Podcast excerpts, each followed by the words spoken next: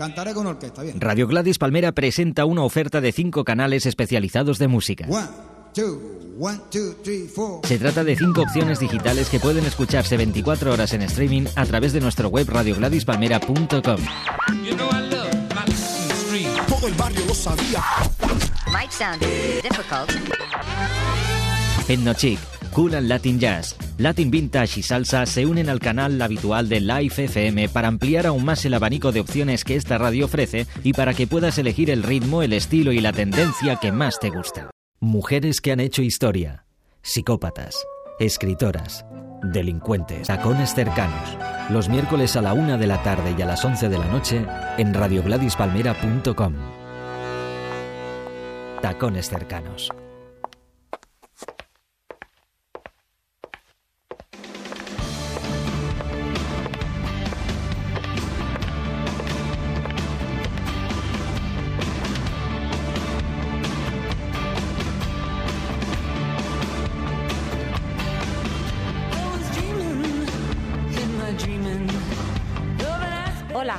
Estás escuchando Tacones Cercanos y estamos en Radio Gladys Palmera. Desde arriba se suele ver mejor y a mí los tacones me ayudan un montón. Uy, lo que veo... Menudo lío. ¿Cuántos periódicos? ¿Y esa señora tan guapa? Pero si también veo unos niños. Aquí pasan hoy cosas muy, muy raras. Mejor le pregunto a Yeye que nos aclare algo. Yeye, ¿qué intríngulis que hay en el sumario de hoy?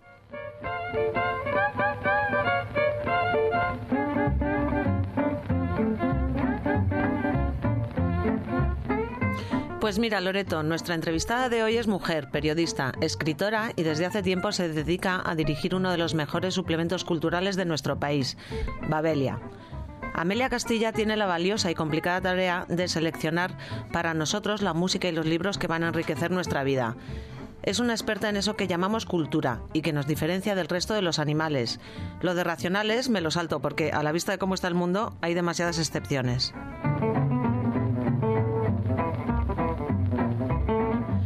Vamos a recibir a unos taconeadores muy, muy jovencitos y con mucho que decir. Ginés y Martín nos van a contar cosas de su vida. A ver si nos refrescan la memoria y rememoramos por un ratito esa parte de nosotros que ha quedado sepultada bajo una tonelada de cascotes. Estudios, hipotecas, gin tonics, desencuentros, el atasco de primera hora y las noches sin dormir.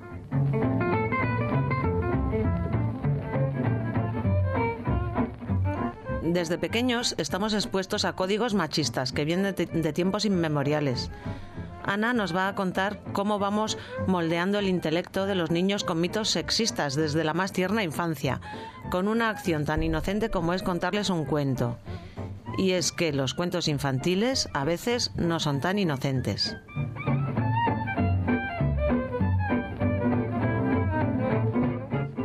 Vamos con las efemérides. Esta es una sección que nos lleva de sorpresa en sorpresa. Nunca se sabe quién va a venir del otro mundo a narrar algunas de sus proezas en vida. Hoy tenemos a una mujer de altos vuelos y la otra es una defensora de los derechos de la mujer. El hito que celebramos todos los meses de marzo, el Día de la Mujer Trabajadora, se lo debemos en buena parte a ella.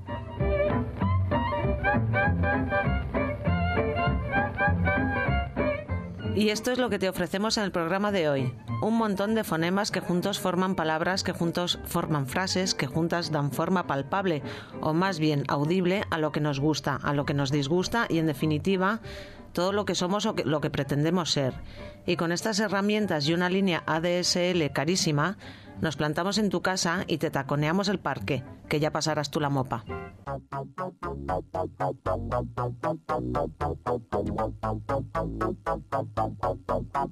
She gave you everything she had.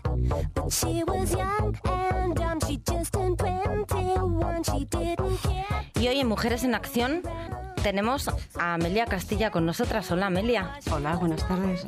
Qué ilusión nos hace que hayas venido, Amelia. A mí también. Sí, para nosotras es muy importante.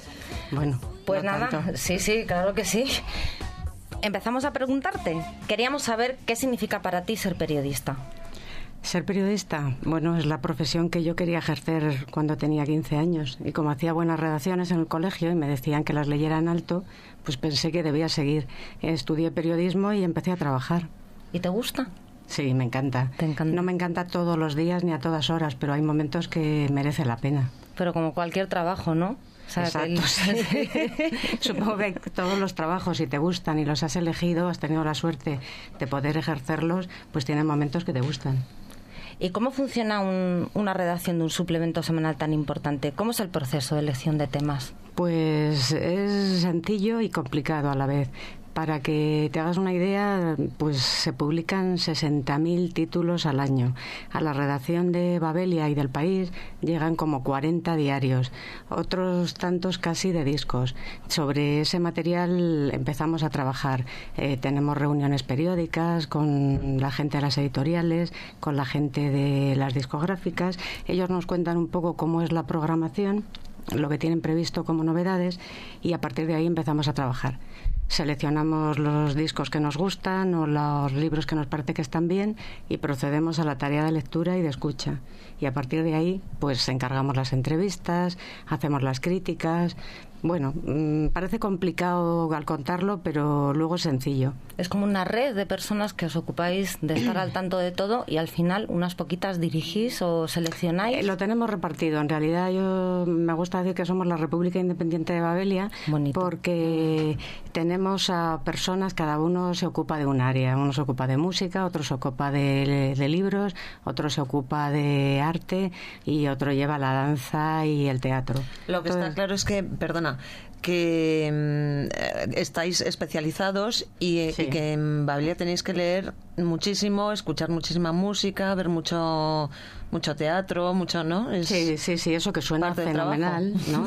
ah, qué bien, qué suerte. A veces se convierte en una pesadilla. Yo, por ejemplo, tengo que esperar a las vacaciones para leer los libros que yo quiero leer, porque el trabajo me desborda completamente. Siempre tengo dos o tres libros en el lector que tengo que leer inmediatamente. Claro, claro. Es parecido al trabajo de la música, que además tienes que ir a los conciertos, acudir a las presentaciones. exacto, sí. exacto, sí, Son sí. muchas más horas que las que se hacen en la oficina. Mm. ¿Qué- ¿Cuál crees que es la función de un suplemento cultural en la sociedad española? Pues hombre, ayudar a la gente a que lea un poco más, a que escuche más música, esa sería la, la función fundamental. No sé si, si lo conseguimos, la verdad. ¿Y qué diferencia encuentras entre Babelia y los suplementos culturales de los grandes diarios europeos? Hombre, nosotros tratamos de ver todos los suplementos culturales pues para ver lo que hacen y para copiar las cosas que nos parece que son mejores, ¿no? Nosotros con respecto a otros suplementos lo que hemos hecho es a revistarnos un poco desde hace dos años con un intento por acercarnos a un público más joven y por conseguir un mayor número de lectores. Eso supone que hemos introducido el cómic, por ejemplo, eh, metemos muchas cosas de literatura infantil o si un nuevo libro de Harry Potter, pues y el libro es bueno y el crítico dice que adelante, pues le damos como libro de la semana. Claro, porque imagino que en un suplemento como Babelia mm, hay que estarse revisando constantemente. No te puedes quedar atrás en cuanto a modas, formatos, eh, diseño. Tienes que estar Sí, al hay que día, estar ¿no? al día totalmente, totalmente. Y eso también es un esfuerzo añadido. Añadido. Además de todo lo que tienes, tienes que ver todo lo que hacen los demás, qué cosas son nuevas o novedosas y puedes estar dando. Si haces una programación para una semana y la semana siguiente la has cambiado porque han surgido cosas con las que no contabas habitualmente, ¿no? Eh, Amelia, mm, todas nuestras invitadas eligen algo de música. Dinos qué te apetece oír. Pues eh, a mí hay una canción de Gecko Turner que me gusta mucho, creo que se llama Toda Mojadita. Eh, esa me encantaría oírla porque me recuerda además al verano, a mis veranos en Cabo de Palos. Pues si nos dice Dani que podemos, adelante. Cuando se muera el compañero, esto será Rosum. Oye, sí. Ay, Ricky.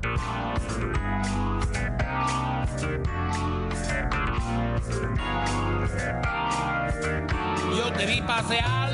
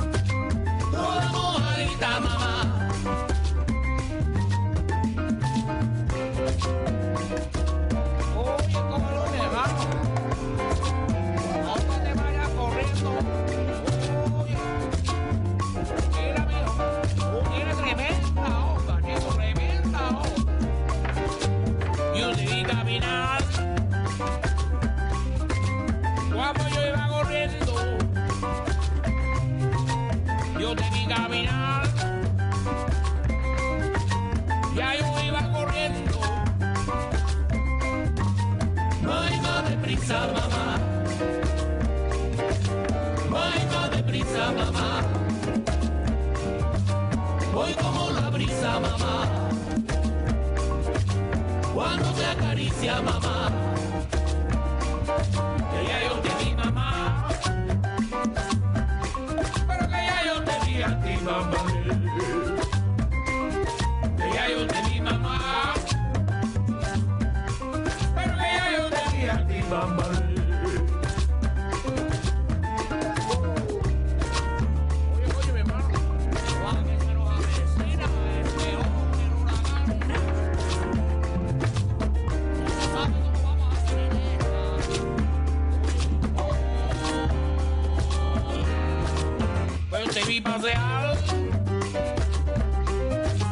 Ya me estaba muriendo. Yo te vi pasear.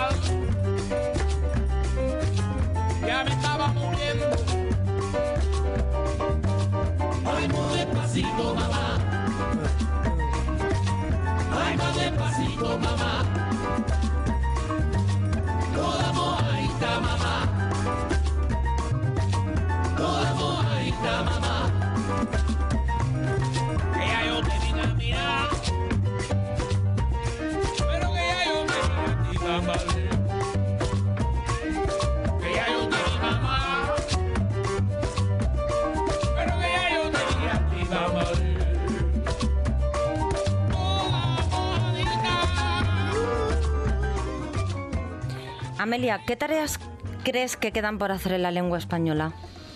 En la lengua española, bueno, qué pregunta más complicada. En Ya. primer lugar, conocerla bien y escribirla bien. Yo creo que cada vez la utilizamos menos. ¿eh? Cada vez que viajo a algún país latinoamericano me sorprende muchísimo que cualquier persona sin ninguna formación utiliza muchas palabras eh, nuevas que aquí no se utilizan para nada. Utilizan el idioma con una soltura que ya quisiéramos nosotros. Palabras nuevas, creadas pero- Nuevas no, nuevas algunas de ellos y otras del castellano antiguo, claro. Ah, Pero que aquí no se utilizan claro. en absoluto. Aquí, si te fijas, hablamos con, no sé, un registro de 50, 60 palabras, no, no demasiadas, para explicar todo. Sí, es verdad que a veces oyes a sudamericanos que dices, "Jo, qué erudición, porque utilizan vocablos gente, que sí, aquí claro. prácticamente... ¿Y no cómo te- te explican las cosas? ¿Qué capacidad para utilizar las palabras? Aquí mm, la gente mm, dice, ah, bueno, vale, sí, ya, vale, ¿no? ¿Cuánto? No acaba las frases, no te está contando, no te está diciendo nada realmente. Da por hecho que tú ya sabes lo que ellos te están, te están diciendo. Y yo creo que los niños mm, cada vez más, ¿no? Eso es una tarea muy importante, ¿no? Claro. ¿Cómo crees que va a evolucionar la lengua española con la influencia de Internet, del lenguaje de la red, los WhatsApp, etcétera? ¿Qué debería hacer la RAE? ¿Esto como... ¿Tú Pues crees que tiene solución o no? Yo no, no sé si tiene solución, pero de momento hay una cosa que está clara. El otro día leí una noticia de un profesor de literatura colombiano, precisamente, que había daba clases a los periodistas, además, y entonces había presentado la dimisión porque les había explicado un tema a un grupo de alumnos y les había dado como 15 o 20 días para que resumieran el tema del que les había hablado. Bueno, fueron incapaces de hacerlo de una manera lógica. Podían contar el argumento, lo que él había dicho, pero nadie era capaz de decir eh, los conceptos de qué estaba hablando, cuáles eran los temas a los que se refería fundamentalmente, y el tipo presentó la dimisión.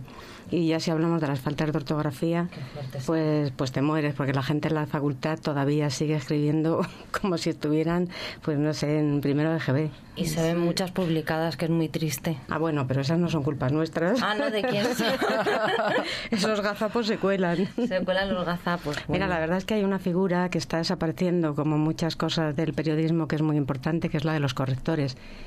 Que son señores que se, y señoras que se cogen los textos y que se los revisan completamente y encuentran todo tipo de fallos. Claro, ahora se supone que con el corrector de Windows, ¿no? Ya no necesitamos correctores, Windows, pero bueno, no- no menudos es lo mismo. desastres, Menudos menudos desastres, sí, claro. sí. El corrector Los de Windows no tiene alma.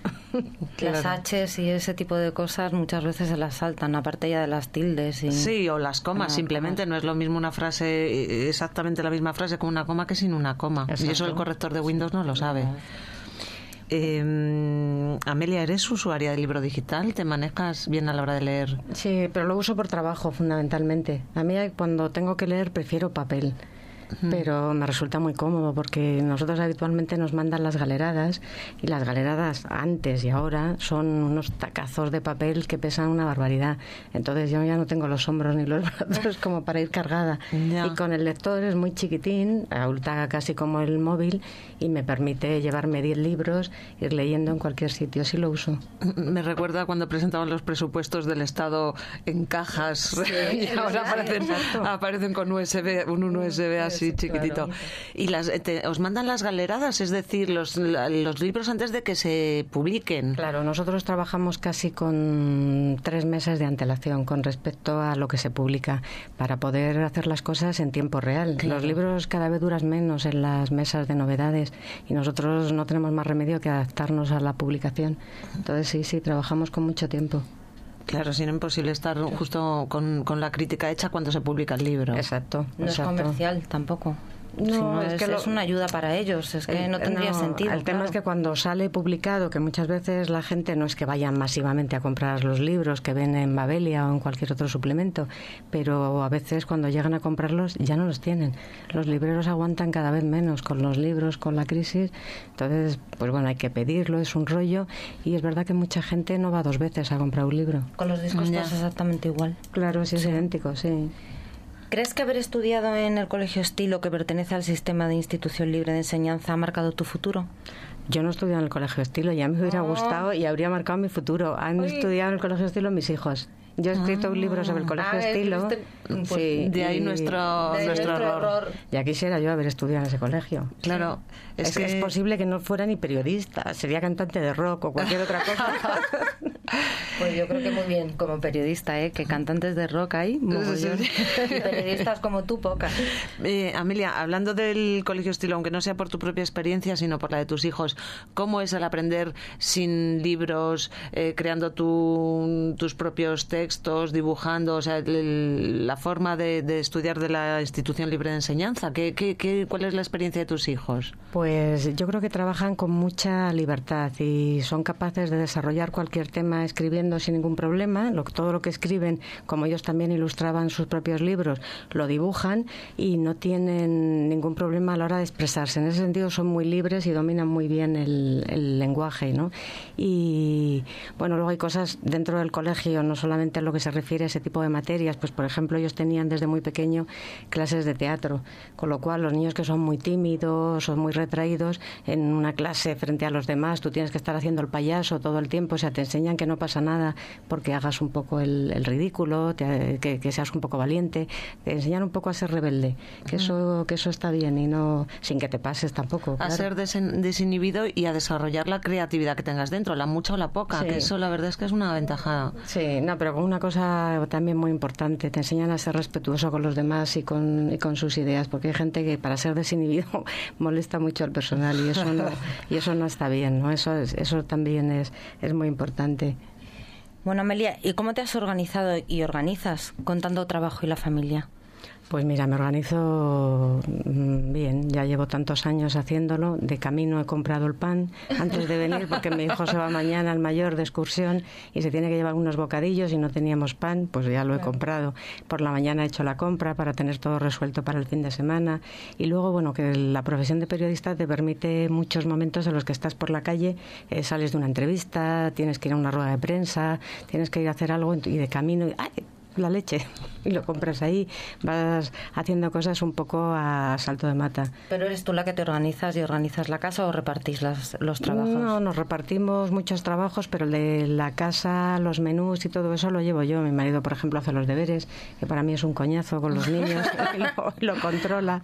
y pues está bien. eso, estamos, estamos bien, bien repartidos. ¿Y cómo te diviertes, Amelia? ¿Cómo me divierto? Pues mira, ayer por ejemplo estuve en el Teatro Real viendo a un ballet contemporáneo cubano y luego a la salida nos fuimos al Círculo Bellas Artes que Alberto Garcialis presentaba dentro de Love Arco una- unos vídeos, que es lo que está haciendo él ahora, en los que mezcla sus fotos características con la música de un compositor y cantante argentino que se llama Merlingo. Y bueno, eso para mí es diversión. Sí, sí. Muy bonito, muy interesante. Casi nos vemos. ¿Y usas tacones? Eh, sí, pero me cuesta tanto usar tacones porque mm, tengo que estar subiendo y bajando escaleras constantemente en el trabajo. Entonces, bueno, haces un ruido ahí, ¡buah, buah! bajando impresionante. Eso te iba a preguntar que si en el trabajo usabas tacones. y luego sí, los utilizo cuando tengo que ir así a algún sitio más especial y demás. Pero ¿sabes qué pasa? Que desde que era muy, muy jovencita eh, utilizaba bailarinas. Y entonces las bailarinas y las zapatillas deportivas después te crean mucha adicción. Entonces me encantan los tacones, pero me parece que requieren un esfuerzo que no siempre estoy dispuesta a hacer. Claro, y tantas horas en el trabajo. Quiero preguntarte una cosa. ¿Por qué crees que la música tiene tan poco valor en España? Uf, no lo sé. Yo creo que tiene que ver también con este proceso en el que hemos entrado, en el que todo es gratis. Entonces, si tú quieres ser el primero en llevarlo al patio del colegio para que lo oigan los demás y no sé qué. Entonces, a nadie parece que le importe un pepino, ni la calidad, ni la vida de los músicos. Pero a mí en los adolescentes me parece normal, pero en los adultos, los Bueno, periodistas, los, adultos- artistas, es que no, no puedo llegar a entender que Yo no... tengo compañeros que llegan y "Oye, mira, ya tengo aquí el disco de los evangelistas. Y, y entonces nos lo van pasando y, lo vamos escuchando todos o nos lo vamos descargando, ¿no? Entonces, cuando utilizas algo de esa manera, como que no vale nada en absoluto, pues tú mismo lo estás tirando por tierra, Qué el trabajo de los demás. Sí, pero es una pena porque mm, estamos hundiendo a los músicos y eso luego a largo plazo tiene sus consecuencias. Y sobre La gente tiene es que vivir. Fuera, fuera de España no pasa esto. Hay más en la respeto. misma medida no pasa No, esto. yo creo que somos el país de Europa que más piratea, más piratea. Sí, sí, tenemos ese triste récord. Sí. Eh, Amelia, ¿crees que si hubiera sido hombre tu situación laboral sería la misma? ¿Has tenido algún tipo de traba, de impedimento a lo largo de tu carrera por ser mujer? Mira, yo llevo trabajando más de 30 años ya como periodista, entonces en, todo este tiempo las cosas han cambiado muchísimo. No creo que hubiera sido radicalmente distinto. Quizá en los años en los que yo era más joven, en los años 80, pues a lo mejor, pero no, no me hubiera cambiado, no hubiera querido, querido ser hombre para que mi situación profesional fuera mejor. Me han dejado hacer casi todo lo que he querido. La empresa en la que trabajo, la verdad es que en ese sentido siempre ha sido un poco especial y nos han dejado, mm, pues yo he cogido una jornada reducida durante 10 años y me lo han consentido y luego cuando he vuelto pues me, me hicieron jefa de Babelia, o sea que es que... No te relegaron por el hecho de, de haberte cogido una jornada reducida. Eso es estupendo, ¿eh? No ocurre en todas las empresas. Hombre, no les gustó mucho al principio, ¿no? Sí que ponen una cara como diciendo, pero bueno y tal, y dices, pues sí, es que ahora me apetece, ¿no? Se pasa tan rápido la, la infancia de los niños que, que quiero Sí. estar más cerca de ellos. Pero bueno, luego vieron que yo podía seguir trabajando igual y atender a mi casa y estar con mis hijos, entonces pues no, no ha sido tan complicado, pero sí, hay gente para la que es muy difícil. Sí, bueno, y em, em, imagino tú, tengo entendido que tus primeras experiencias, eh, no sé si como becaria o en prácticas, empezaste en el diario Arriba. De Sí. entonces ahora, claro, ha Sí, cambiado sí, sí. tantísimo, has vivido un proceso de cambio Total, monumental. total. El año en que yo entré de prácticas en el diario Arriba lo cerraron. Entonces, como tenía además una anécdota que me acuerdo y, lo, y creo que refleja muy bien lo poco que sabe muchas veces la gente de lo que son los periódicos. Este era un periódico que había fundado Franco, el- era uno de los periódicos del movimiento. Sí, con el yugo y las flechas en el logo. Exacto, exacto. Entonces, bueno, cuando yo entré, era el- desde luego era el periódico con una redacción más roja de toda, la- de toda la profesión. Creo que los tipos que se cargaron a los abogados de Atocha, eh, después de los eh, después de esa matanza, se fueron al diario Arriba y querían, querían cargarse al- a algunos redactores, ¿no? Pero bueno, lo que os iba a contar es que cuando yo entré, que lo cerraron inmediatamente, hubo unos días de desconcierto absoluto y los periodistas durante ese tiempo hicimos el periódico que queríamos hacer y, y salíamos a la calle a regalárselo a la gente y nos, no lo cogían. Eh, el arriba y tal. ¡Guau, quite, quite! Salían corriendo. y nosotros decíamos, hombre, pero si es el periódico que hemos hecho los trabajadores y tal. Ah, váyase a la porra. Ay, eso, eso es curiosísimo, ¿eh? El diario arriba con una redacción de rojos y que la gente lo rechaza porque se, se irían creyendo que era, claro que no, bueno, que era un periódico, el periódico del movimiento. Entonces, Claro. mi padre leía las informaciones, por ejemplo, que no le pusieron Claro. arriba encima de la mesa, que no, lo pero tocaba. claro, la información salió muchísimo después. Ya te digo, el año que yo entré lo cerraron, justo. Ya, qué Se gracia. acabó aquello. Bueno, y para terminar, cuéntanos, ¿qué te indigna? ¿Qué me indigna? Sí. Bueno, me indignan muchas cosas. Así, a bote pronto. Sí. Así, a bote pronto, pues eh, la gente, el cinismo, por ejemplo. La gente que aparenta una cosa y luego es todo lo contrario. Eso me, me molesta muchísimo. Me molesta mucho la gente que maltrata a los niños, la gente que maltrata a la gente mayor, todo ese tipo de cosas. La gente que está histérica y está todo el día ahí, mm, que vas en el coche y están todo el rato como detrás tuyo para que arranques inmediatamente en el, en el semáforo. En fin, todo ese tipo de, de esa agresividad y dices, pero, pero ¿dónde vas? Cálmate, no pasa nada, ¿no? No pasa nada. Creo que estamos muy, Hay que irse a vivir muy al alterados trópico. todos. Pero esta gente en el trópico estará bien, ¿eh? Mm. Hay gente... Porque por naturaleza es muy histérica o nerviosa, ¿no? Que se, se aturulla con cualquier cosa. Amelia, ¿con qué canción nos despedimos? Nos despedimos con el Instituto Mexicano. Venga.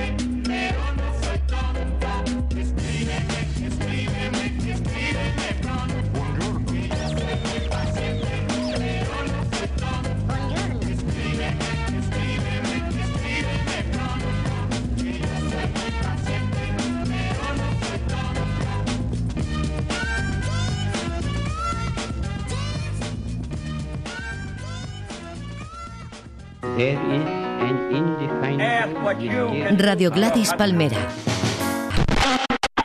Sonido global.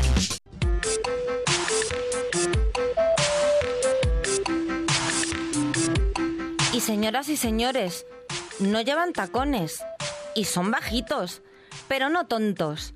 Hoy estrenamos esta nueva sección. Los niños lo tienen claro, con Ginés y Martín. Hola chicos. Hola. Hola. Hola Ginés. Hola. Hola Martín. Hola.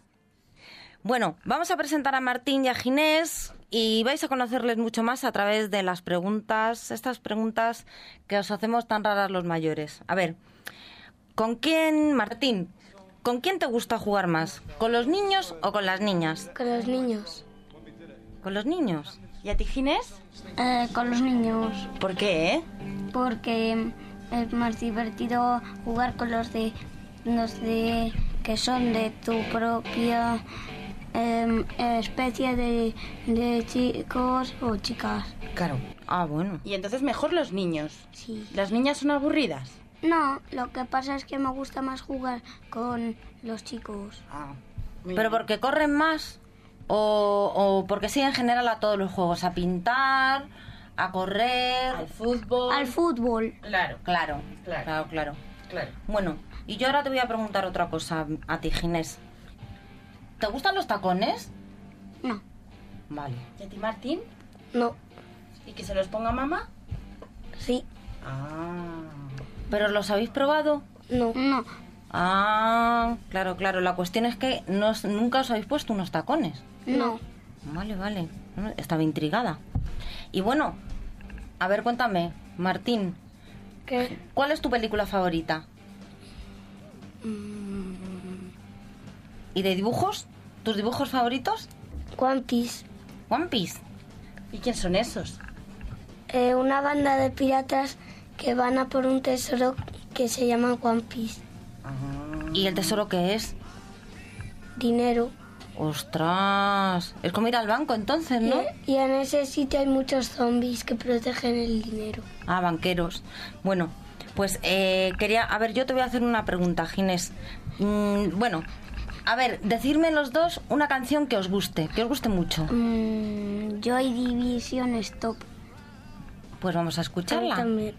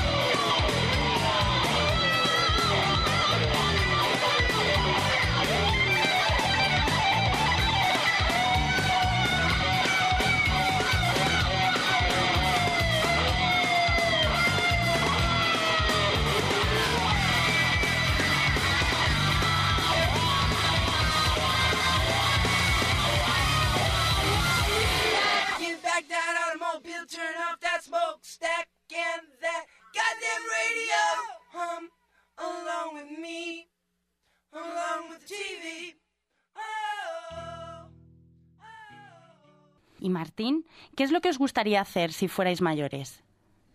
Mm, eh, ser un jugador de fútbol, ¿De fútbol? sí, ¿Y de qué equipo? del Real Madrid. Mm, ¿Y tú, Ginés? Pues me gustaría comprarme un, un avión am, teledirigido en el que pudiese montarme yo y también un chalet de lujo y, y ser un multimillonario. Multimillonario. Sí, ¿Y para qué? Para comprarme cosas que quiera. ¿Muchas cosas? ¿Y hacer viajes o solo comprar cosas? Eh, hacer viajes por todo el mundo. Vale, eso es muy interesante. Viajar es precioso. ¿Y nos ibas a invitar? Mm, sí, Vale, vale. Y quería yo haceros una pregunta. ¿A vosotros los niños, a vosotros dos, a Martín y a Ginés, os preocupa algo? Mm, a mí sí. ¿A ti qué te preocupa? Que venga una rata gigante a mi casa. Pero tú y has me visto- coma. Una rata gigante. ¿Pero tú alguna vez has visto una rata gigante? No, pero las de París son muy grandes. Claro. Ah, sí, es que hay ratas impresionantes, sí. Y en Madrid hay muchas. Sí, sí, también, pero muy grande, muy grande, así tan No. grande como para que te coma, yo creo que no hay. No, no, no, no, no. Y también tengo otro temor. ¿Cuál? ¿Qué otro temor tienes? Pues he visto una película que se llama Cowboys y Aliens y ahora me da miedo que venga uno de los aliens. Ah, claro. Porque tienen unas naves que tienen unos ganchos que te sujetan como si fueses el ganado de un, de un sheriff. Pero no, ¿tú has visto alguna vez un alien? Porque ratas, ratas sí que hay. Gordas gigantes que se coman a la gente, no, pero aliens... Hay gente rara, pero aliens... Pues sí, en las películas, pero ah, también hay pruebas de que existan. Hasta en internet he visto una foto de una figura eh, medio humana, medio de otra especie que no es ni animal ni nada, ningún tipo de animal en Marte. Entonces lo- todo lo que sale en internet es verdad. No. Pero te lo has creído, ¿no? Sí, porque lo rodeaban con rejo y ponían, qué raro. Ah, que era raro. Vale, vale, muchas gracias. Que te va a os va a preguntar una cosa María. Y la última pregunta ya. ¿Vosotros creéis en la magia? Sí. ¿En qué magia? Pues La de los Reyes. Ah. yo de Papá, Noel, los Reyes y Harry Potter. ¿Y Harry Potter? Yo en Harry Potter también creo. Bueno, muchísimas gracias Ginés y Martín por venir a Tacones Cercanos a Radio Gladys Palmera. ¿Queréis venir otro día y hablar con nosotras y Vale, contarnos cosas? vale. Puede ser el siguiente día. Puede ser a lo mejor. ¿Y, y nos, nos podéis escribir a lo mejor una historia muy corta, inventada? Vale, yo voy a traer mi flauta porque me invento una canción. Perfecto. Pues nada, os despedimos. Muchísimas gracias por venir. Muchas gracias. Adiós. Adiós.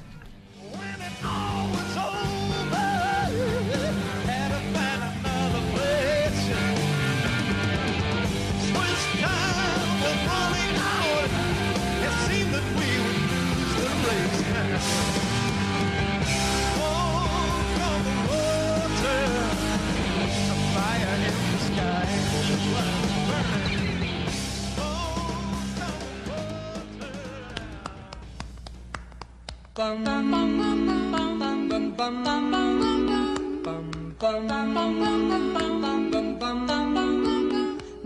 nos han contado muchos cuentos y nos los siguen contando, pero hoy Ana los va a diseccionar.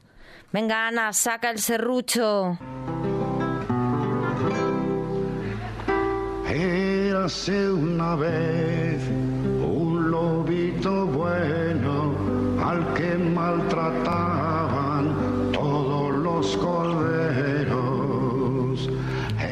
Me declaro, ante todo, entusiasta de los cuentos tradicionales. ¿Cuántas puertas habrán abierto en tiernas mentes en proceso de maduración viajes iniciáticos como el de Alicia, que, persiguiendo un conejo estresado, se zambulle en la realidad paralela del otro lado del espejo? O Dorothy, que calzando los zapatos de rubí de la bruja del este, se desliza por el camino de baldosas amarillas junto a sus nuevos amigos, rumbo a Oz.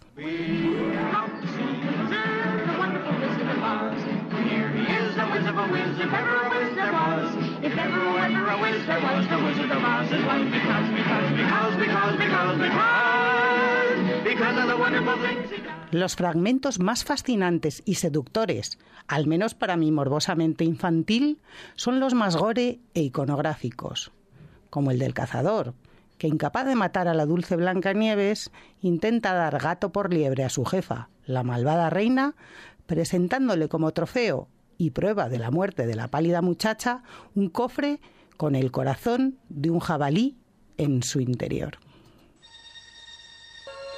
Dime, espejo, una cosa.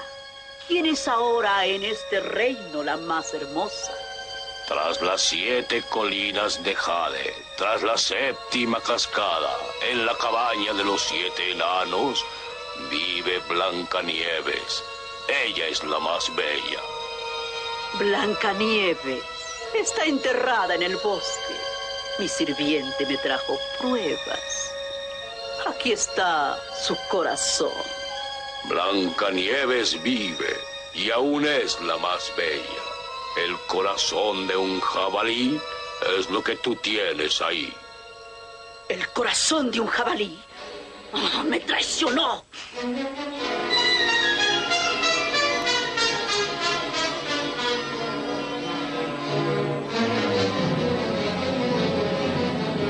o el escabroso pasaje en el que el lobo es abierto en canal, liberando así a una caperucita y una abuela a medio digerir, para luego rellenarlo de piedras, volverlo a coser y, tirar- y tirarlo a un pozo, asegurándose así de que nunca volvería a molestar a tiernas niñitas ni a indefensas ancianitas. No tiene tiempo de jugar, de cantar, de bailar, solo sabe trabajar.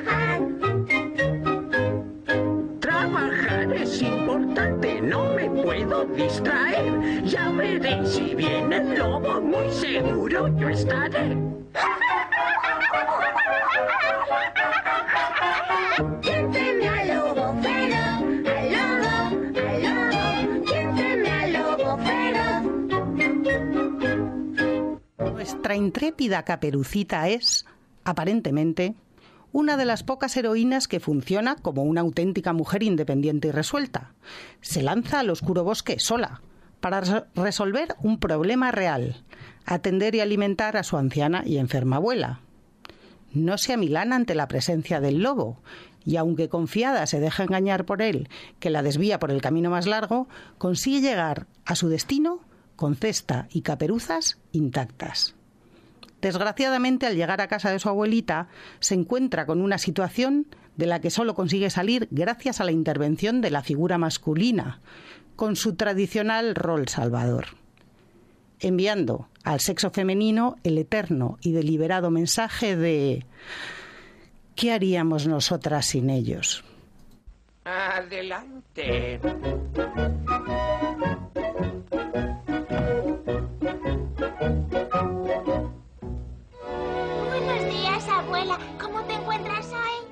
Fatal. No muy bien, querida. ¡Uh! Abuela, ¿qué ojos tan grandes tienes? Son para verte mejor, querida. ¡Uh! Abuela, ¿qué nariz tan grande tienes? Es para olerte. ¿Qué tal lo hago? ¡Uh! Abuela, ¿qué boca tan grande tienes? Eh, no has visto ni la mitad, querida. Hay algunos casos verdaderamente sobrecogedores, como el de la célebre Blancanieves o el de la narcoléptica Bella Durmiente, las cuales parecen depender, sin opción B, del soplo divino en forma de beso de unos labios varoniles, como no, nada menos que para recuperar el pulso vital. Ah, vamos, príncipe Felipe. ¿Por qué tan melancólico? Un brillante futuro os espera a vos. Vos estáis destinado a ser el héroe que convierte en realidad un bello cuento de hadas. ¿m? Helo ahí, el castillo del rey Estéfano, y en la más alta torre, soñando con su único y verdadero amor, duerme la princesa Aurora. Pero qué caprichoso es el destino. Es la misma doncella campesina que ayer apenas conquistó el corazón de nuestro joven príncipe. Sí, es realmente de asombrosa belleza. Sus cabellos dorados, cual rayos de sol, y rojos labios, cual carmín. Vedla sumida en un sueño sin fin.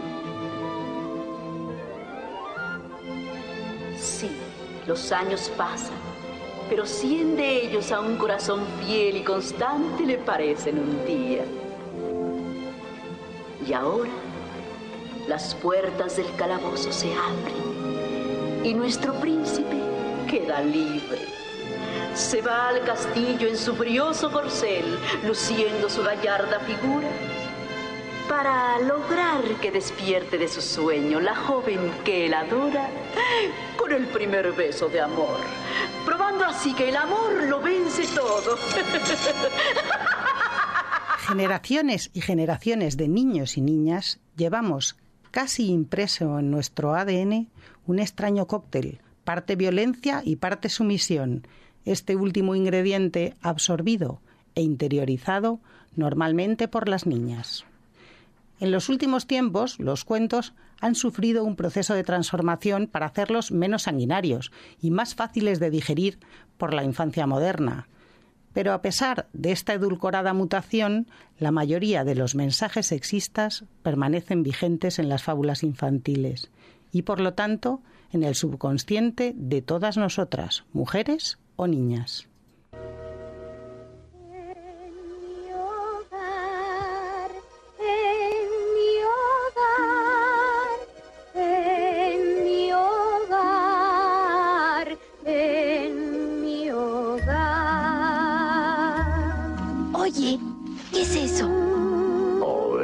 Del hombre. No, no, yo digo eso que viene ahí. Olvídate de eso, hijo. Esas solo traen líos. Espera, papá oso. Yo nunca había visto nada igual. Ahora ya la viste. Vámonos. Espérame, Balú. Quiero verla de cerca. Mowgli, ven acá. Ah, Balú. Déjalo que la vea mejor.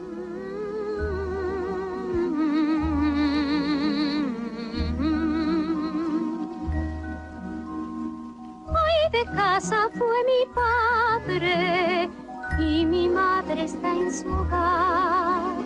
Mientras que yo sé una niña, vengo al agua al manantial.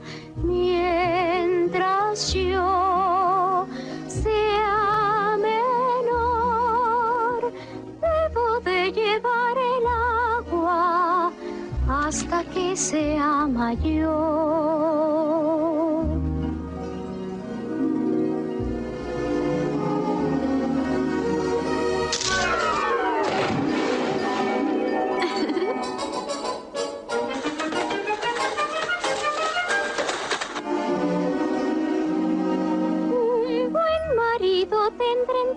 Entonces y una niña como yo y la enviaré a traer el agua, cocinando estaré yo. Ah, ah, y la enviaré a traer el agua, cocinando estaré yo. Pues lo dicho, amigas mías, parece cosa del ayer, pero no nos confiemos. Los nuevos cuentos de hadas, ahora en formato programa o revista del corazón, serie de televisión o dibujo animado, parecen seguir empeñados en vendernos la moto de que Príncipe Azul es sinónimo de felicidad. Eres tú el príncipe azul que yo soñé. Me vieron con ternuras de amor y al mirarme así el fuego encendió mi corazón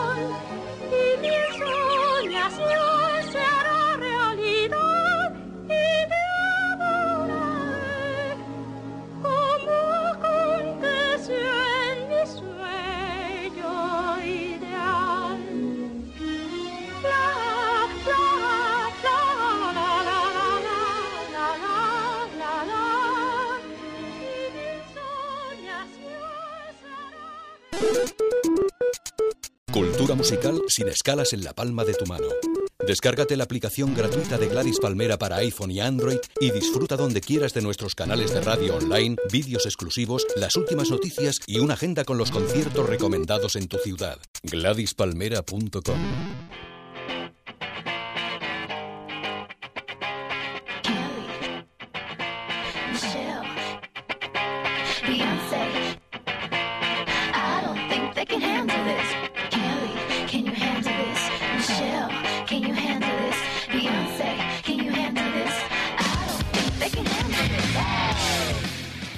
ahora preparaos, que hay fechas que no podemos olvidar.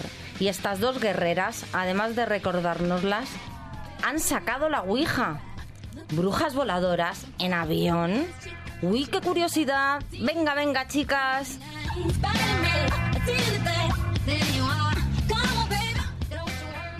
Como no podía ser de otra manera, este mes de marzo tenemos las efemérides. Nos hemos decantado con una pequeña muestra trayendo a dos entrevistadas. Una de ellas es Clara Zetkin. Nos ha costado mucho contactarla, la verdad, porque no sabíamos en qué organización militaba ahora, después de muerta. Pero finalmente la hemos encontrado. Y si nos cuenta algo del 8 de marzo...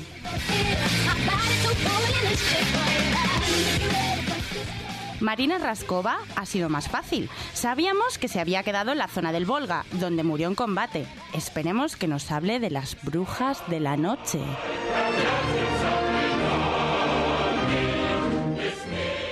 Pues como todo el mundo sabe, el 8 de marzo es el Día de la Mujer Trabajadora.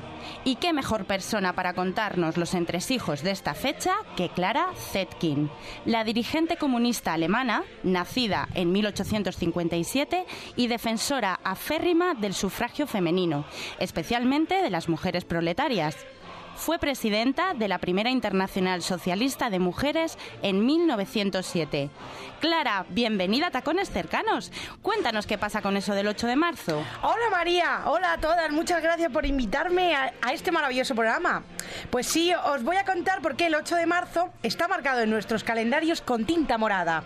Para mí el origen estaba bastante claro, pero cuando me invitasteis a venir, pues me puse a navegar por la red, que hija, menudo pedazo de invento burgués, por fin han hecho algo bueno. Y resulta que hoy día no lo es tan claro, hay muchos mitos. ¿Así? Sí, sí, María. Muchas veces se cree, por ejemplo, que se celebra el 8 de marzo en conmemoración a un incendio ocurrido en la fábrica textil en Nueva York, donde muchas trabajadoras en huelga murieron quemadas cuando el dueño de la fábrica incendió su propiedad. Por no aceptar la huelga, claro. Se supone que murieron unas 129 compañeras, pero claro, hay fuentes que dicen que esto tuvo lugar en 1857 y otras en 1908. En fin. Bueno, pero qué lío, ¿no? Sí, sí, las fuentes no están nada claras, tampoco existen documentos fidedignos. También hay gente que habla de una huelga de trabajadoras del sector textil en la misma época. También faltan datos. Hay gente como René Cot que ha investigado este tema por si os interesa. Pero a ver, Clara, ¿entonces se ha llegado a alguna conclusión o no? A ver, sí. Mm, Para mí hay varios hechos que son de suma importancia.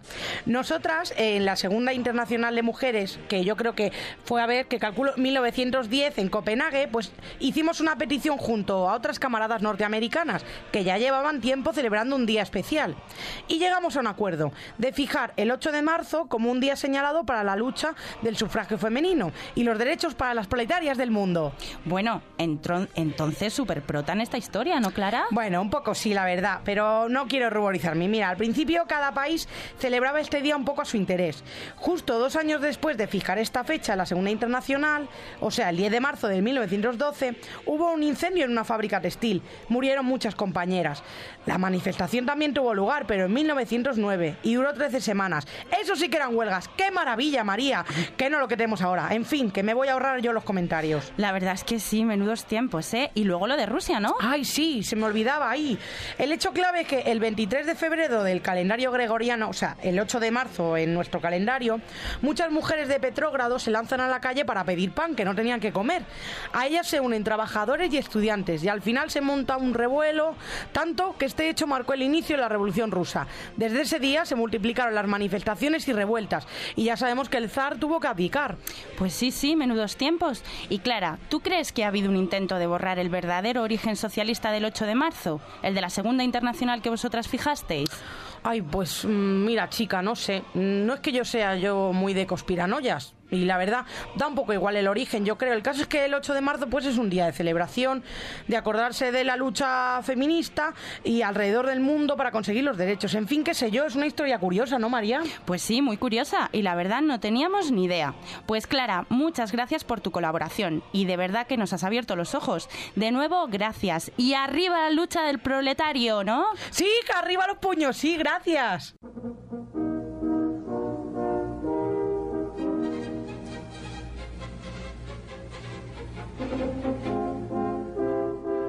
Como ya os hemos anunciado, ahora tenemos a nuestra segunda invitada legendaria. De nuevo, por vía medium, hemos conseguido traer a una mujer pionera en su campo, la aviación, y vamos a intentar que nos cuente cómo eran las cosas en su época. Decir que nació en marzo de 1912, en una familia de músicos, pero por cosas de la vida ella decidió dedicarse a otra cosa. No sabremos cómo le hubiese ido con la música, pero desde luego en los aviones se salió. Os presentamos a Marina Rascova.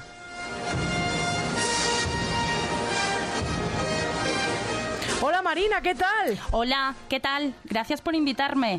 Bueno, primero de todo, felicidades porque sabemos que naciste el 28 de marzo del 1912. Ay, muchas gracias. Me vais a perdonar porque mi acento ruso ya no es lo que era. ¿Qué le vamos a hacer? Bueno, mira, las gracias no se merecen y por lo del acento, pues no te preocupes.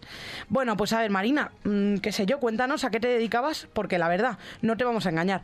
Muy famosa, muy famosa no eres, la verdad. Yo lo siento, alguna calle en Moscú con tu nombre, pero poco más. Y la verdad, una injusticia, porque eso, mm, por eso hemos decidido invitarte. Pues vaya, menuda faena. Aunque yo sigo estando orgullosísima y encima morí como una heroína en combate. Claro que sí, Mari. Bueno, yo fui la primera mujer en obtener la licencia de aviadora en la URSS en Sí, el sí. año allá por 1934 para combatir en la Segunda Guerra Mundial. Ahí es nada. Además tuve tres récords de vuelo por diferentes cosas que son muy técnicas y la verdad que no os voy a aburrir. Bueno, Mari, menuda hacha, ¿no? Pues sí, la- no os voy a engañar. La verdad es que como ya no tengo abuela, resulta que en uno de estos viajes las alas del avión se estaban helando. ¿Qué me dices? Había que aligerar peso. Íbamos dos compañeras y yo y decidí tirarme en paracaídas para que el avión pudiese llegar a buen destino.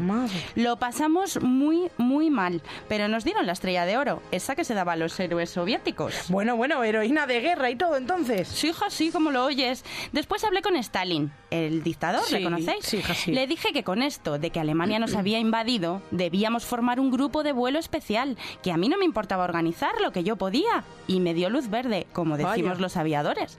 Y nada, manos a la obra. Entonces, Marina, ¿qué hiciste? ¿Empezaste a adiestrar aviadoras o Sí, cómo? sí, hice un casting, un casting de voluntarias para elegir a las que tenían mejores aptitudes. Ajá. Y en seis meses las tenía que poner al tanto de todo, imagínate. Hasta 12 horas al día Madre llegábamos a entrenar frenar. Además tuvimos que rehacer los uniformes nosotras mismas porque no nos, ven- nos venían grandes. Y también modificar los asientos de algunos aviones porque muchas de mis pupilas no llegaban a los pedales. Imagínate. Madre mía, tengo entendido que hasta los alemanes os bautizaron, cuéntanos. Uy, sí, sí, pobres. Les teníamos completamente dominados. Nos llamaban las brujas nocturnas. ¿Qué me dices? Porque era caer la noche y no quedaba títere con cabeza. Hasta ese momento los alemanes habían dominado el cielo respecto a los rusos. Llegamos nosotras y le dimos la vuelta al marcador. Volábamos muy bajo y antes de llegar a las zonas para bombardear, apagábamos los motores. Y así, en silencio, pum, pum, pum, pum, no nos oía nadie, ya ves. Aquella fue una gran época.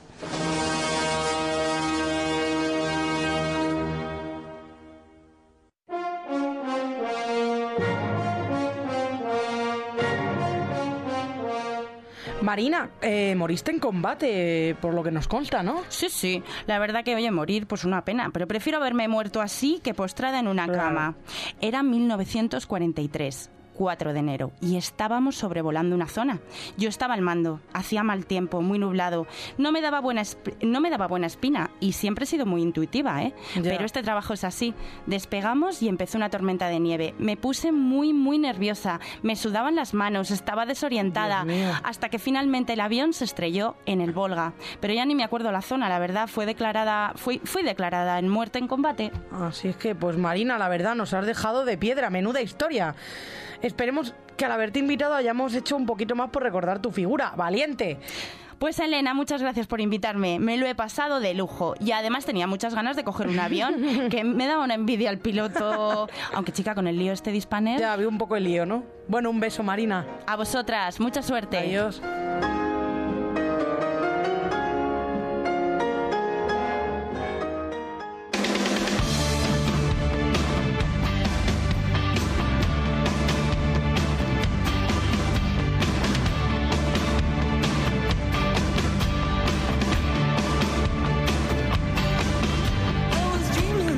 Esperamos que os guste taconear con nosotras.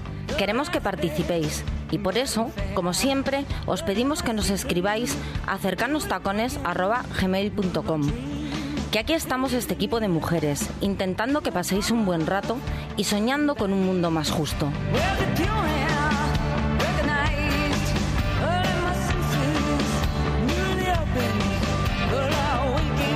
Como vosotros. Y los sueños